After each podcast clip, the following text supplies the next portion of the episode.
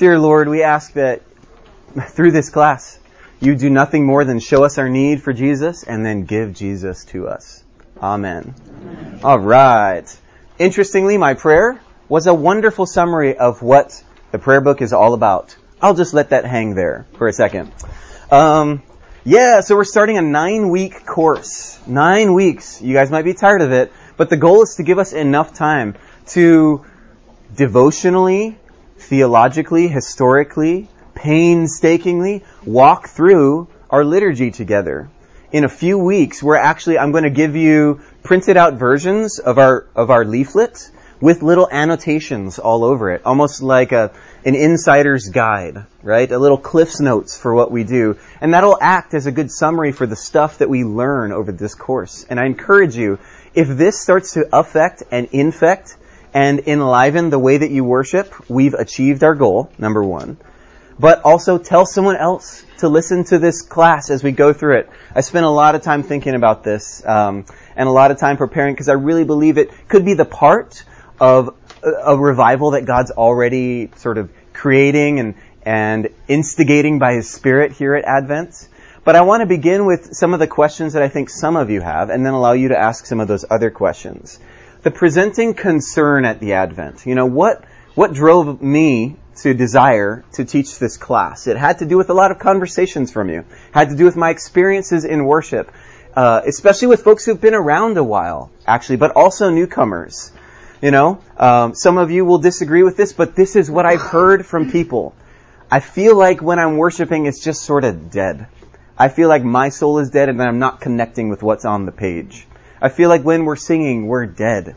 I feel like when we're, we're engaging this, maybe at one time it was li- lively and powerful to me, but honestly, week to week, I only get little glimmers. For some of us, I've heard, I don't get anything out of this. Why do we do it this way? What's with all, and then specific questions like why, what's with the procession? Why do we do this and that? Why does this happen in the service? What I hope is to start answering those kinds of questions, but not in a way so that we all kind of have insider knowledge so we can be holier than thou and we can uh, feel better than other folks about what's going on. Rather, I hope that it actually ignites what Thomas Cranmer, the architect of the prayer book, would have wanted worship to feel like, which was an inflaming of your heart. He really wanted it to feel like that. You know? And I believe that ultimately that's an inside work, an inside job of the Holy Spirit. But the liturgy is meant to aid and abet that reality. It is to turn our hearts toward Jesus again after a week of slowly being turned away. So I know even as I'm saying that, it's conjuring your own thoughts and feelings. And so what I would like to do is on that note card, spend three minutes right now, or the rest of the class period, if you want to ignore what I have to say, and, and write down your questions. Uh, write down your questions that you're bringing to the table when you come to this class. What I promise you is that over the next few weeks, I will read them and attempt in, in my best judgment to answer them over the next uh, nine weeks. So write down your questions. I'd encourage you to write genuine questions rather than criticisms or gripes disguised as questions. For example, why don't we sing more hymns by Charles Wesley? That's a question, but it's also a gripe, right? Why did we have a screen in worship a few weeks ago? That's a question, probably a gripe. Why does one of our priests look like he works way too hard on his hair with that gel? I'm not interested in your question about that, alright? We're looking for things you're curious about, perhaps particular aspects to our liturgy, uh, and the way we enact our liturgy and the way we live it. And though no question is a bad question, if you feel embarrassed about your question, feel free to write it anonymously. But I warn you, don't use anonymity to write a criticism because we can't have a dialogue about it. It's actually a principle among your clergy that we generally don't read anonymous letters. Why? Because there's nothing of value to go from it. Alright? Every once in a while an anonymous letter is appropriate because it it has to disclose some legally crazy things. But a lot of times when we get letters anonymously, it's because someone wants to throw rocks behind a wall and not let you know who they are. Okay, anyway, I'm just on a soapbox about that. Write down your questions right now. Write down some questions you have. If you don't have any questions, just kind of hang on for a little bit and then we'll talk. Some might come up even in this class.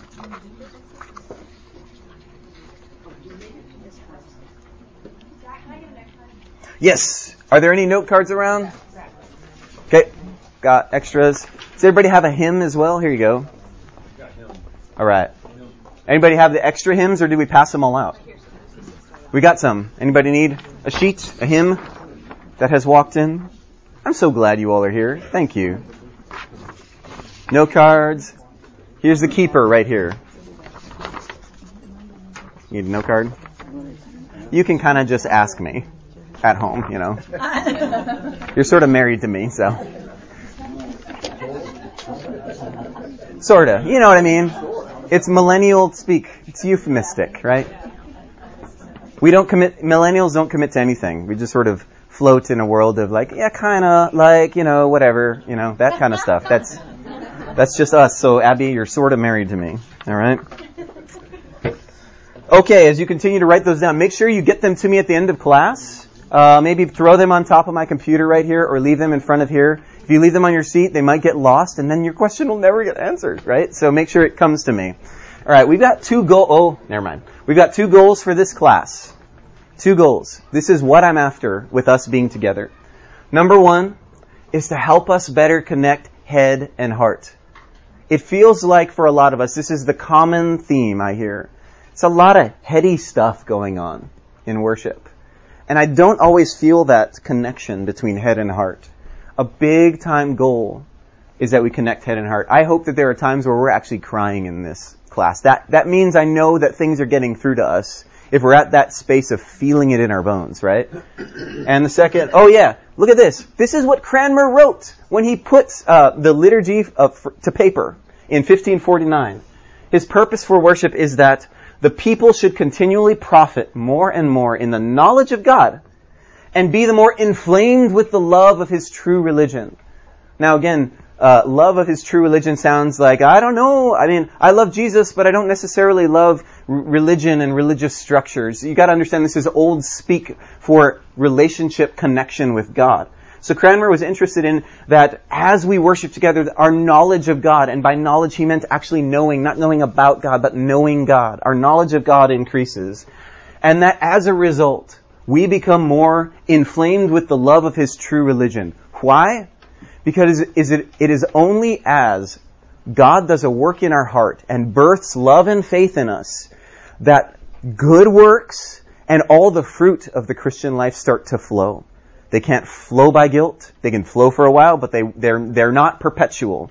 Only by being inflamed with love. Only when knowledge passes from the head and spills over into the heart, pouring out in the affections, as Jonathan Edward called them, do we have a robust Christian understanding of what it means to love the Lord your God with all your heart, all your soul, all your mind, and all your strength.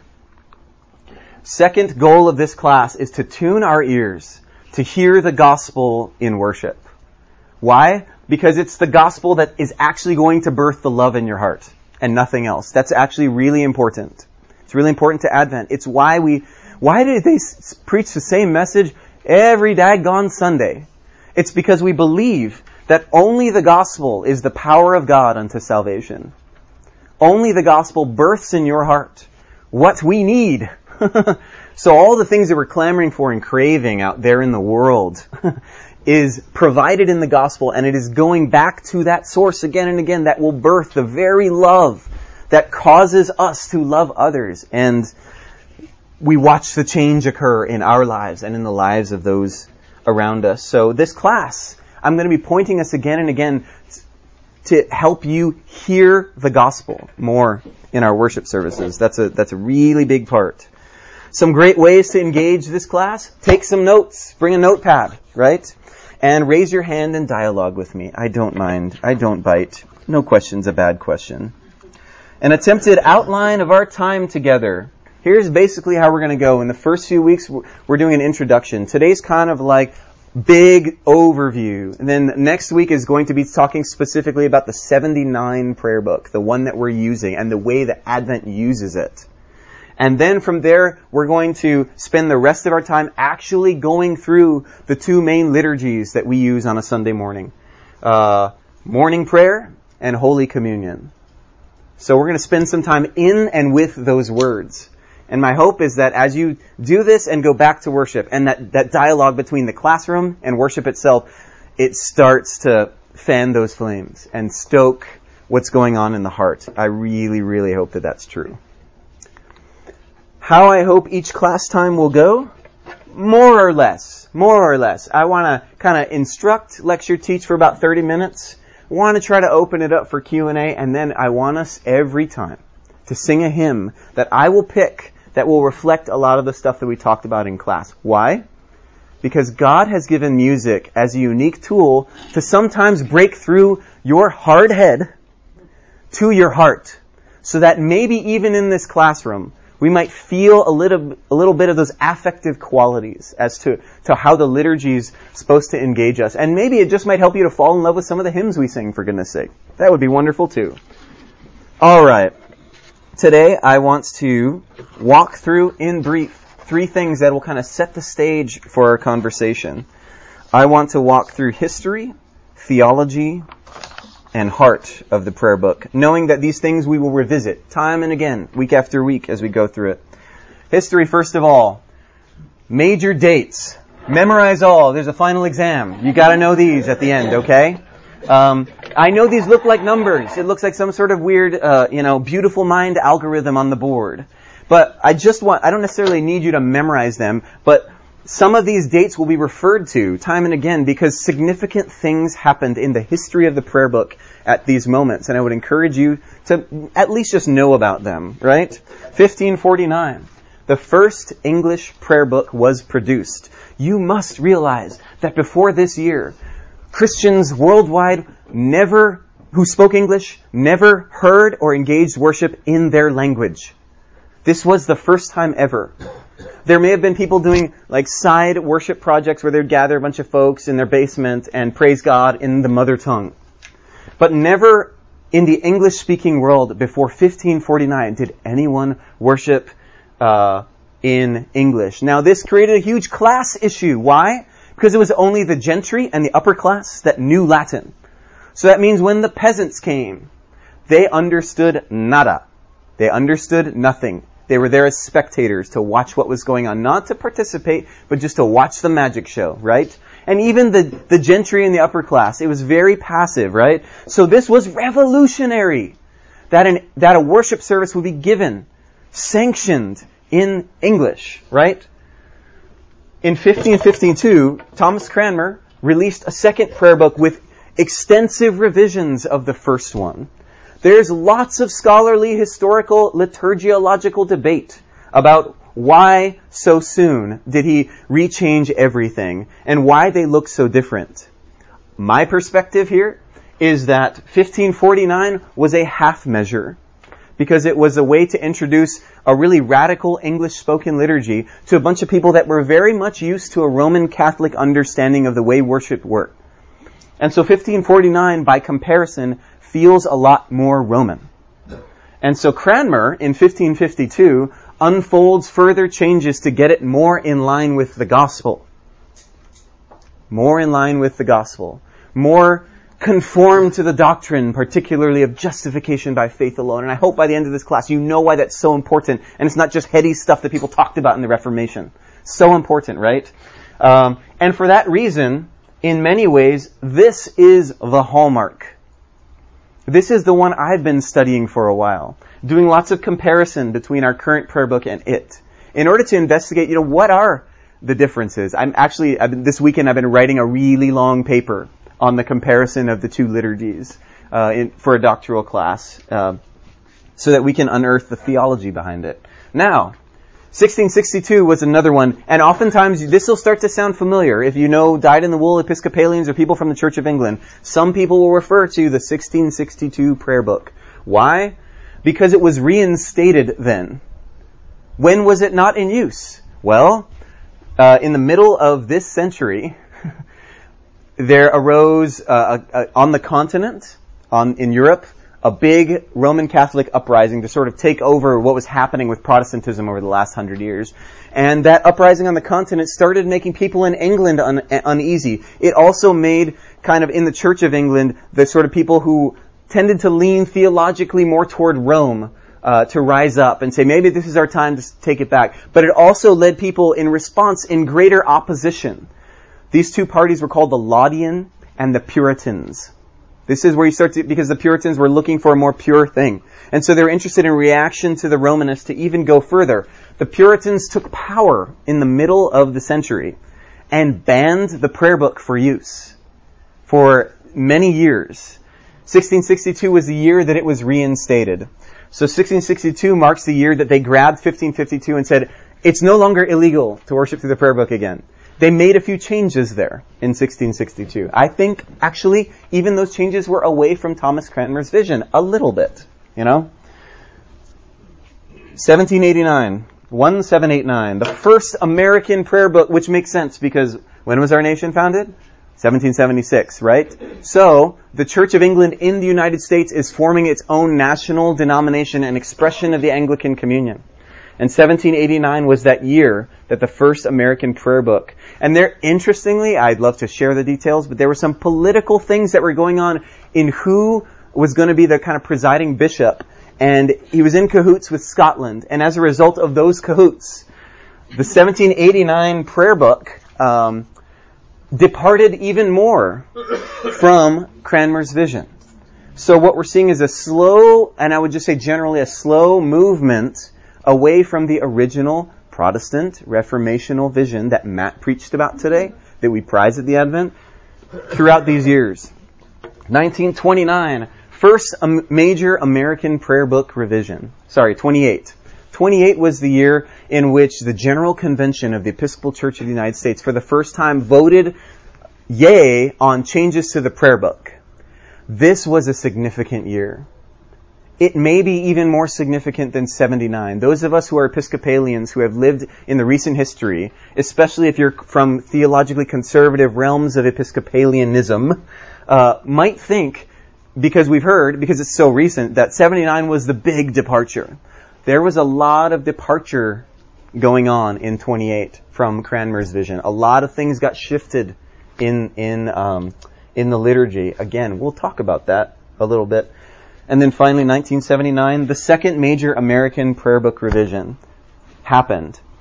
When this occurred, it created a book that you and I now worship with on a regular basis on Sunday mornings. The Book of Common Prayer that's in our pews is the 79 revision. And Advent chooses, with the permission of our bishop, some unique workings with that. I will tell you, it's why, if you know anything about Rite 1 and Rite 2, it's why we use Rite 1 we actually aren't committed to the old language. We're committed to the theology of Rite 1. So it's an odd thing that we play because we believe in Cranmer's vision of contextualization, which was it should be in sort of the vernacular tongue. It shouldn't sound foreign to us to speak these words to God. But right now, for us, Rite 1 is the one we can use that's closer to 1662. Closer to. Um, quick and dirty history right there. All right? I want to ask another important question that's a little bit touchy for some of us. But I want to ask it because it's important because it colors the way we worship at Advent. And it's going to expose some things that might be a little surprising to us. Why does so much of the Episcopal Church today feel Catholic? It might come as a shock to you that worship we just experienced uh, would not have been present 150 years ago. No Episcopal church would have looked like that anywhere. That might be a bit of an overstatement, but it's not, it's not that much to say that a lot of the things that, if, especially for people who have come from Roman Catholic backgrounds, they're like, oh, this, this feels familiar. This, it would have appalled the reformers that that was the case. That that would have been one ex, one's experiences. Because one should feel and hear something very different, the gospel, distinctly, in that moment. So the question is why does so much of the Episcopal Church feel Catholic today? 1500s, the founding of the Church of England, it really was a Protestant vision. Matt talked in a sermon today about the reformers. One of them in 1531, Thomas Bilney, got burned at the stake for proclaiming free grace in Christ. Okay? Uh, so he kind of set the stage, but in the middle of the 1600s, as I said, Laudianism, Archbishop William Laud, that's what this is named after. He sort of wanted a return to some of the uh, Roman Catholic pomp and circumstance, and maybe even some of the practices, and maybe even some of the theology there. He wanted to return to that, so that kind of created a, a polarization in the Church of England, the Laudians and the Puritans, and then some people in the middle. uh, banning the Book of Common Prayer in 16. So there was a kind of Roman uprising. And so there was a first instance where people wanted more Romanist type of, of, of things in the Church of England. Now, again, America is not on the scene. Episcopal Church hasn't been founded, but this lingers in the conscience of the, Episc- the Church of England. But more important for us, if any of you were to study this movement called the Oxford Tractarian movement in the late, uh, sorry, mid to late 1800s, really significant for us. Really significant. Because basically, uh, Roman people very sympathetic to Roman Catholic practice, teaching, uh, and doctrine, more or less took over power in the Church of England. Took over power. And the Episcopal Church in the United States was listening and watching and receiving this. It was during this time that you saw Episcopal churches totally changed. Now, interesting factoid. Our building. It was built in 1873, fired, and then it was rebuilt in 1883 to 1885. Were any of you around during that time? Just kidding. Just kidding. Um, it was rebuilt then, and basically what you see is more or less with lots of cosmetic, you know, upkeep. The current look. What era does this put us in?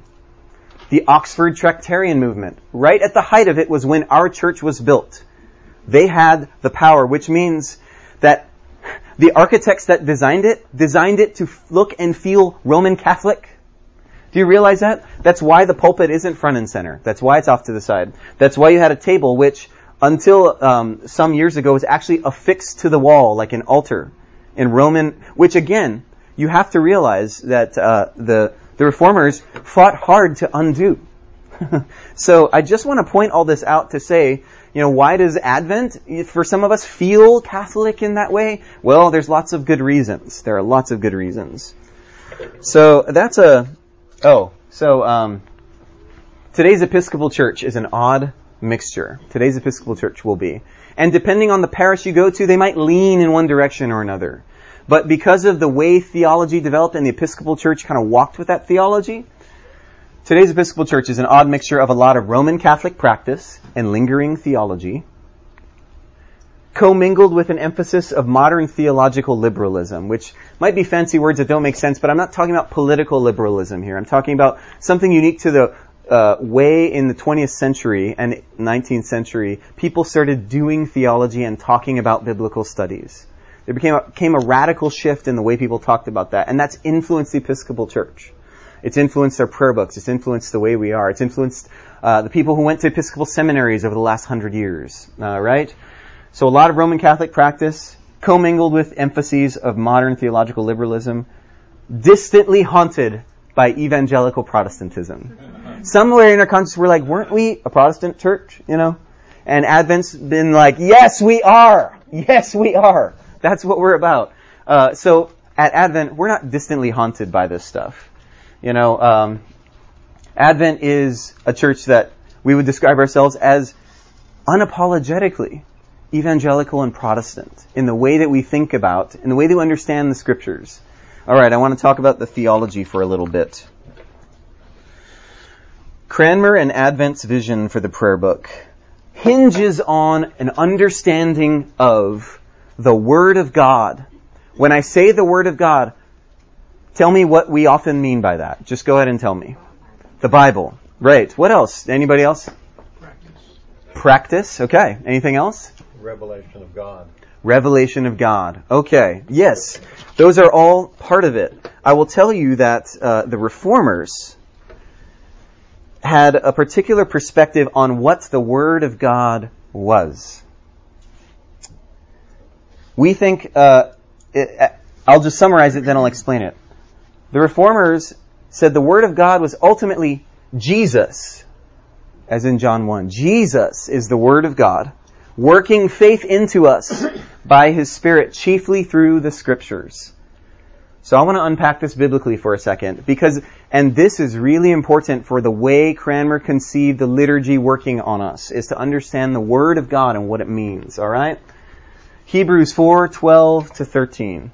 For the Word of God is living and active Hold your Bible. Is this living and active? Yes, according to it. It's living and active, sharper than any two-edged sword, piercing to the division of soul and that sounds pretty deep. The Word of God works on us in a pretty deep way. Joints and marrow, and of discerning the Word of God discerns the thoughts and intentions of the heart. And suddenly we realize maybe the Word of God isn't so much read by us as it reads us. Interesting, alright? And no creature is hidden from its sight, but all are naked and exposed to the eyes of Him to whom we must give an account. Okay. Any of you have been long-time Episcopalians. Does this sound like anything in our liturgy? Come on. I highlighted them in blue. I know it's not. Yes. What? Say it. The opening prayer is what's called the collect for purity. Almighty God, unto whom all hearts are open, all desires known, and from whom no secrets are hid. Cleanse the thoughts of our hearts by the inspiration of thy Holy Spirit, that we may perfectly love thee and word. So at the beginning of our communion liturgy, this comes right at the top, is a theology of the way the Word of God is going to work on us. It's going to cut us open. It's going to expose all our secrets. It's going to cleanse the thoughts of our hearts by the Holy Spirit through Christ our Lord. Right? A robust understanding of the activity, the busyness of the Word of God. I understand that week to week it doesn't always feel like that, but this is the vision. This is the vision for, it's almost setting, it's like a summary statement, a thesis. This is what's going to happen to you in worship, right? Alright, another important verse, 2 Corinthians 3, 6 to 9. So, uh, we want to ask the question, if the Word of God is active, what is its activity? 2 Corinthians 3 is a great summary. For the letter kills, but the Spirit gives life. Now if the ministry of death carved in letters of stone, came with such glory that the Israelites could not gaze at Moses' face because of its glory, which was being brought to an end. Will not the ministry of the Spirit have even more glory? For if there was glory in the ministry of condemnation, the ministry of righteousness must far exceed it in glory. You see this comparison here? You need context a little bit to get it, and we're moving kind of fast. But Paul here is explicating the way the Word of God works it does two things. It kills and it makes alive. That doesn't sound very seeker sensitive, Pastor Zach. I know it doesn't. It's just what the Word of God does though, because we need that kind of thing to happen in our lives. Death and resurrection. I don't, you and I, as beautiful as we all look today, don't need just a little cosmetic work spiritually. We need death and resurrection. You and I need to be told, you are dead in your trespasses and sins. Dead. Dead. Not just, ah, you're kind of bad. You are dead. You are dead and you need Jesus. Alright? So, uh, the goal of the Word of God, its activity, is to kill and to make alive. Now that sounds a little weird. Sounds, it sounds like it's a pretty harsh God, you know, killing and making alive. So check out some of these other verses that corroborate this. 1 Samuel 2 6. Hannah's song. The Lord kills and the Lord brings to life. This is a woman who's been barren for a long time very much understanding the way the Word of God has worked on her in a very real way. I've never had a baby. And then all of a sudden Hannah has Samuel in, in her belly and as a precursor to the Magnificat prays this beautiful prayer and in the middle of it says, the Lord kills and the Lord brings to life. He brings down to Sheol and he raises up. Deuteronomy 32, 39.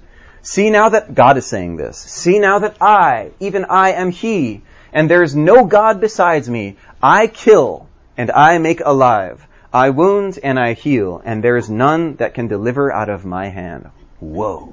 Okay. Defin- God's like, this is who I am. I am the God who kills in order to make alive. And that's important if we're thinking about the negativity of God being a killing God.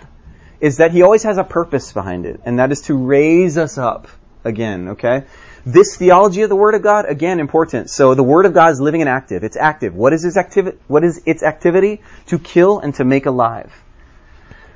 And what is the end game of that activity? If we look at 2 Corinthians 3. Now the Lord is Spirit, and where the Spirit of the Lord is, there is freedom.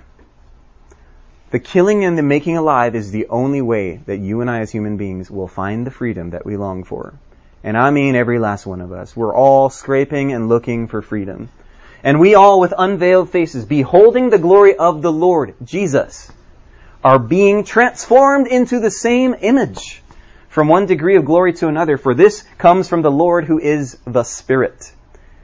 Do you hear? The activity of the Word of God is to kill and make alive for the purpose of transforming you into the image and likeness of Jesus. That's the end game. So, and the final aspect is, the question now is, okay, if the Word of God is living and active, if its activity is to kill and to make alive, how does God prescribe that Word comes to us? How does that Word hit us? What, how does it, what are the means? Faith comes from hearing, and hearing through the Word of Christ.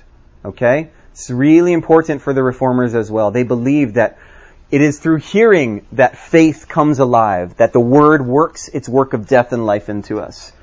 And so, the prayer book's theological vision for worship is this. Worship involves the Word of God acting to bring death to the old being and life to the new. Okay, and I want to pause here and say, through the preaching, reading the scriptures, praying the scriptures, and the sacraments.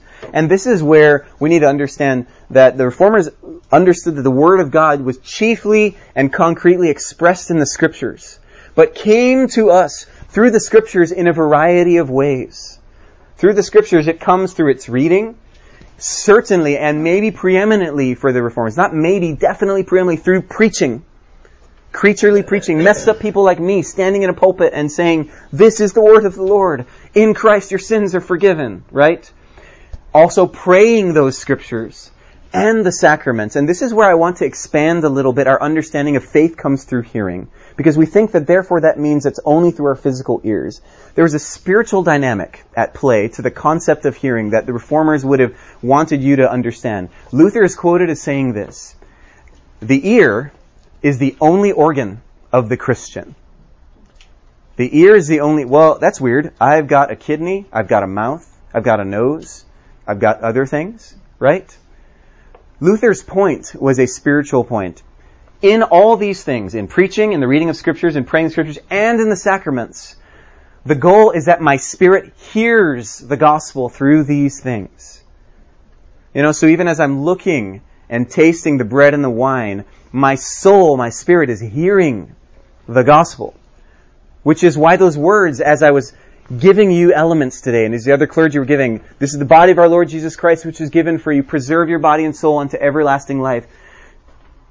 Take and eat this in remembrance that Christ died for you. I love saying that to individual people and looking them in the eye. Why? Because I believe as you receive this, Jesus is preaching to you. Jesus is preaching His love and His grace to you. So, if that's the th- overall theology, again, this is the theological vision of what the prayer book is doing. The Word of God acting to bring death to your old being, to the flesh that still remains in you that's still saying, I don't need God, I don't need God.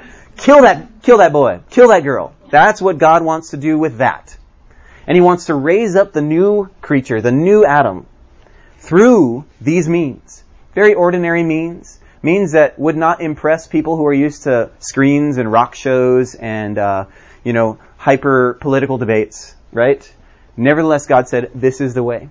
This is the way that I'm going to work this into the world through creaturely preaching, reading the scriptures, praying the scriptures, and the sacraments.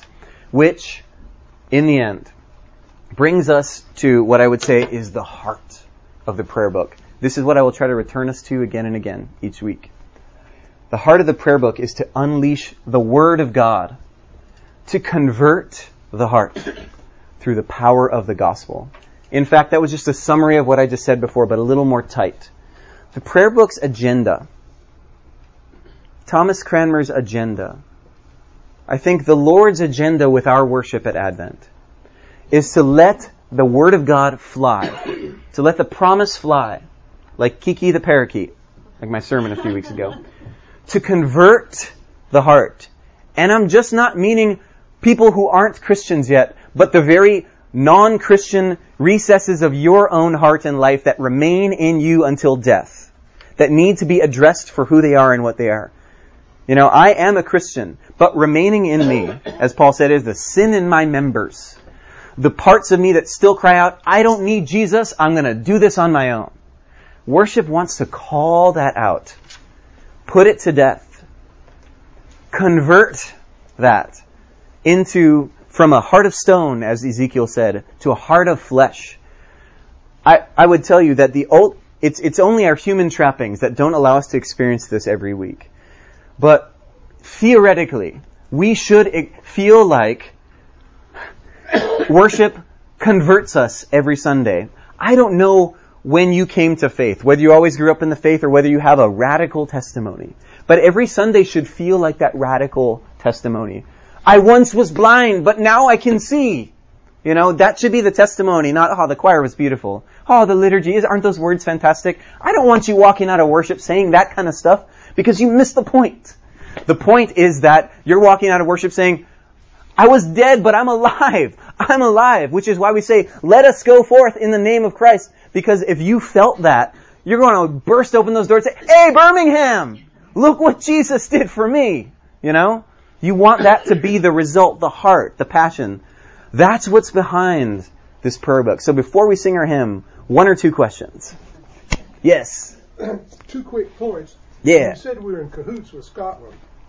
The Parliament required that any bishop be taken oath of allegiance to the throne. Uh-huh. In England in 15, when we received our independence, the church, the Episcopal Church of Scotland, required no such pledge right. of allegiance to the throne. So that's why we were we took our apostolic succession from right. Scotland. Yeah. The, the second point is when Cranmer created the Book of Common Prayer in 1547, he leaned very, very heavily on praying the hours in the Roman Catholic Church and melded those into morning and evening prayer. Yeah, we'll talk about and that. used a huge number of the collects that appeared in the Sarum Missal.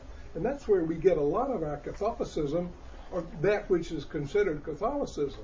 Maybe, but also I hope to show you, even in those collects, Cranmer did a lot of editorial work. Um, and so yeah, I'll just leave that there. Good points. Another question? Yeah. Did the American Episcopal Church always have the processionals and those kind of things that you connect with Catholic, or no? When did that come in? No, like, around that time, the time of the Oxford Tractarian movement. Yes. Sorry. Yeah. Recording. The question was, did the uh, American Church always have processionals like we do? And my answer was no. Uh, I don't want to put words in your mouth, but it, it sounds like of the published prayer books, your view is that the 1552 book is sort of the gold standard. yes. The, the, the clarification is, Zach, it sounds like your view is that 1552 uh, is the kind of gold standard. Yes.